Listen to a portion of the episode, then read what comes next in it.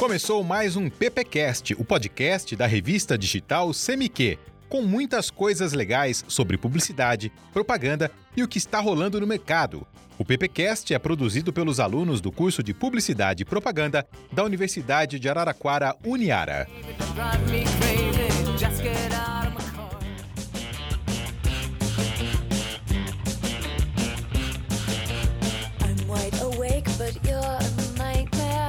Olá pessoal, começamos mais um PPcast. Eu sou o professor Gabriel Arroio e hoje nós vamos conversar sobre o crescimento do consumo de produtos veganos e vegetarianos. E como as marcas estão investindo na criação de novos produtos para atender esse mercado. Separamos dois importantes segmentos para hoje. Vamos falar sobre os cosméticos e alimentação.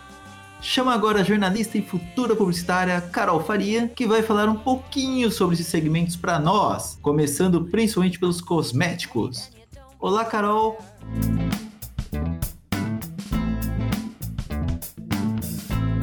Oi, Gabriel! Oi, gente! Então, Gabriel, o veganismo e o vegetarianismo têm ganhado força no Brasil. E não é só em relação à alimentação, não, porque a gente está acostumado, né? A vegano e vegetariano ser aquela pessoa que tem uma alimentação restrita em relação a produtos de origem animal. Mas os cosméticos têm aderido a esse estilo.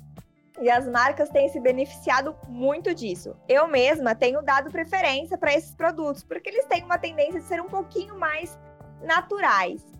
Essa tendência pode estar muito atrelada às técnicas utilizadas por pessoas, em sua maioria, né?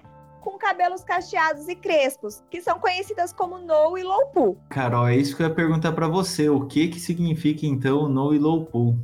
Então, Gabriel, essas técnicas elas consistem em usar alguns produtos específicos no cabelo que não contêm determinados ingredientes, como sulfatos, petrolatos, óleos minerais, silicones, parabenos, etc a lista é longa e inclui ingredientes de origem animal também.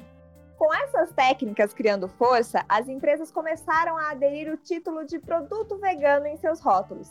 Então, talvez seja possível afirmarmos que na área de cosméticos, o vegano é o novo no e low poo. Ah, legal, mas o, o Carol, eu, eu pelo menos assim, quando eu preciso de algo, quem compra aqui, mas é a Lu, né? O que ela comprar que eu tô usando. Mas eu vou percebendo que muda muito os shampoos, os condicionadores. Para isso tá em evidência, é no rótulo, que para ser bem sincero, eu nunca prestei atenção nisso. Então, Gabriel, o que eu pude perceber em minhas compras é que algumas marcas elas já seguiam essa linha de produção. Só que então, com essa com o veganismo e o vegetarianismo nos cosméticos criando força, elas começaram a enfatizar em seus produtos que eles são veganos e liberados para essas técnicas que eu falei.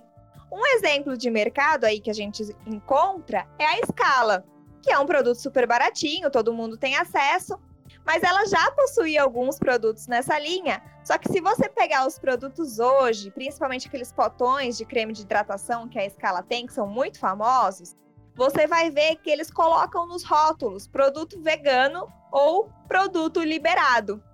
A Natura, por exemplo, que é outra linha de cosméticos também muito conhecida por ter ingredientes naturais na composição de seus produtos, passou a identificar nos catálogos os produtos que não levam nenhum ingrediente de origem animal. Ah, legal. A Natura, Boticário, eles estão sempre investindo bastante nessa área. Você tem ali a Avon também. E já que a gente está falando de outras marcas, você encontrou mais a, alguma outra que utiliza produtos veganos e vegetarianos? Então, Gabriel, a lista ela não é só de produtos para cabelos. A gente encontra também produtos como maquiagens, cosméticos para o corpo, isso fora os produtos da seção de alimentação, né? Bom, mas ainda falando sobre os cosméticos, a gente pode encontrar sabonetes para o rosto, que tem uma marca que chama Live Aloha, que também aderiu a essa ideia de cosméticos mais naturais, de cosméticos veganos. A própria Natura, temos uma linha recente aqui no Brasil que chama Love Beauty and Planet. Ela é uma linha de produtos mais naturais mesmo, e que leva essa linha aí, essa no nome de vegano.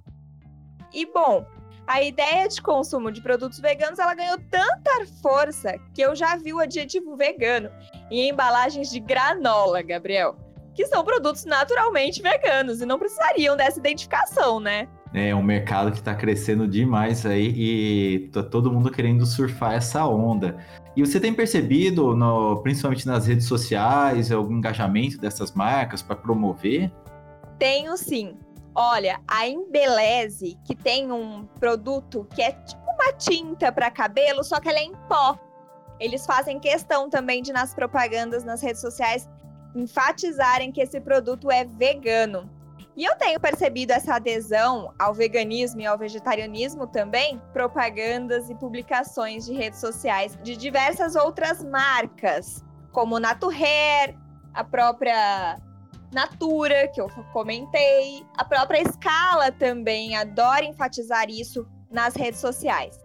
E aqui na minha pesquisa, eu encontrei uma matéria da Agência Brasil sobre um levantamento feito pela Federação das Indústrias do Estado de São Paulo, a Fiesp, que aponta que 80% da população brasileira tem buscado uma alimentação mais saudável. Aí fica o questionamento, Gabriel: será que podemos dizer que o aumento do consumo desses produtos está ligado a isso?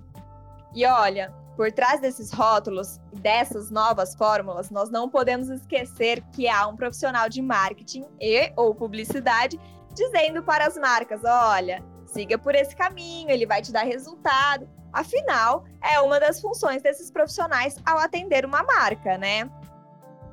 Bom, Gabriel, comentamos até agora sobre os cosméticos, porém é importante ressaltarmos que empresas conhecidas no ramo alimentício também estão investindo no segmento. O que você tem pra gente aí, Gabriel?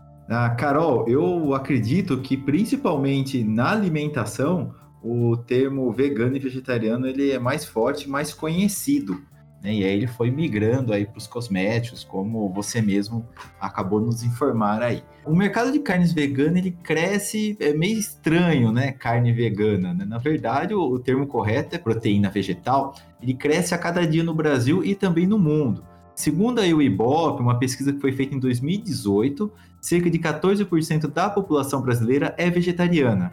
Isso daí corresponde a mais ou menos 30 milhões de pessoas. O Datafolha, em 2017, ele apontou que 63% dos brasileiros querem reduzir o consumo de carne.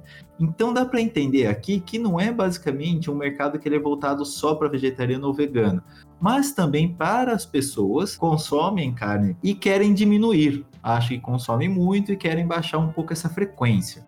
Tem aqui um estudo muito interessante nos Estados Unidos feito pela consultoria Nielsen, ela observou que as vendas de substitutos de carne aumentaram 42% entre 2016 e 2019, movimentando um mercado absurdo de 900 milhões de dólares. É um mercado muito alto e por isso que nós estamos percebendo que tem muitas empresas desenvolvendo produtos e partindo mais para esse lado aí vegano e vegetariano. Enquanto isso, a carne ela subiu apenas 1%. Existe também um grande grupo chamado que são os flexitarianos, que consomem tanto carne animal, mas também buscam outras fontes de proteína, podendo ser até mesmo aí a proteína vegetal, que nós já vamos falar muito dela. Segundo a estimativa da consultora NDP Group, 95% dos compradores de hambúrguer veganos também compraram hambúrgueres de carne bovina em 2018.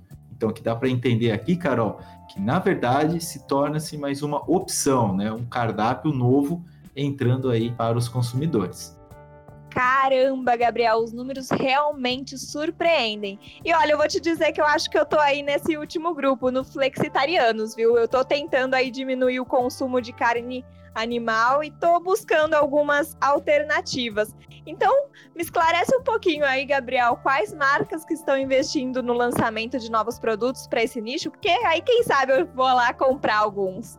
Ah, você vai se surpreender agora, viu, Carol? Nós temos marcas muito conhecidas aqui no Brasil e outras que vão se tornar conhecidas também. Aqui no Brasil, empresas tradicionais que, que até então só trabalhavam com, com carne de origem animal começaram a produzir linhas mais voltadas para esse público vegano e vegetariano.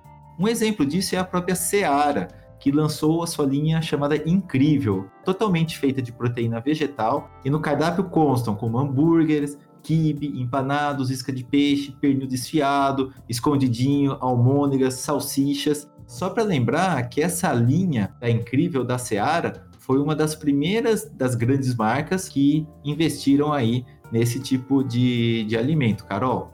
Olha, Gabriel, a Seara me surpreendeu. Eu não sabia que tinham todas essas opções.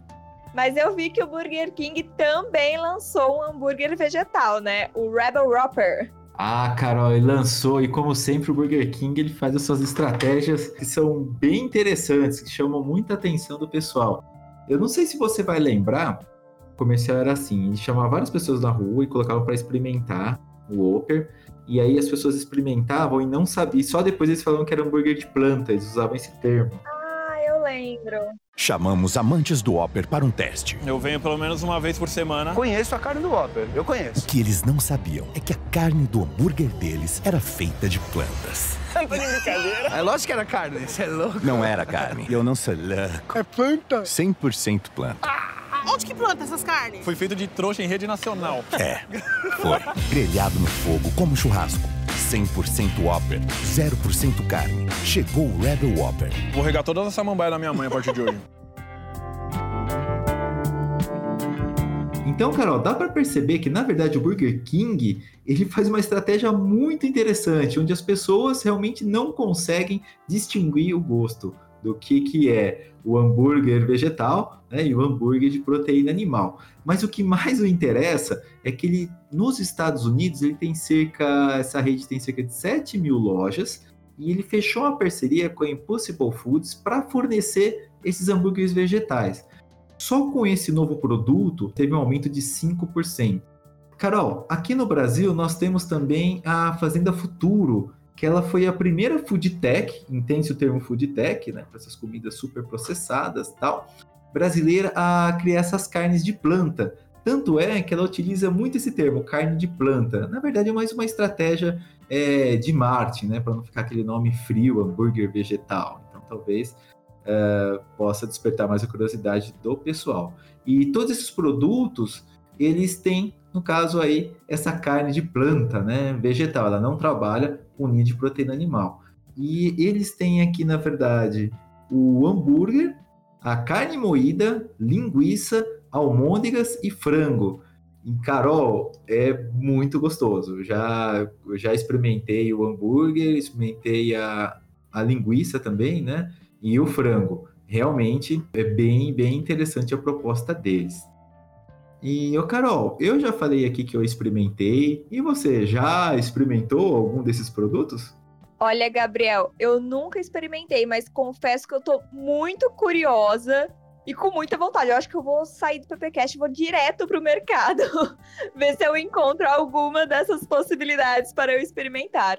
Porque, olha, Tá muito bem, Carol. Você não precisa nem correr ao supermercado. Você pode fazer um delivery aí, entrar no site. E o mais legal é que no próprio sites agora dos supermercados, pelo menos das grandes redes, você vê uma abinha que são para produtos veganos e vegetarianos. Então isso mostra como esse mercado cresceu bastante.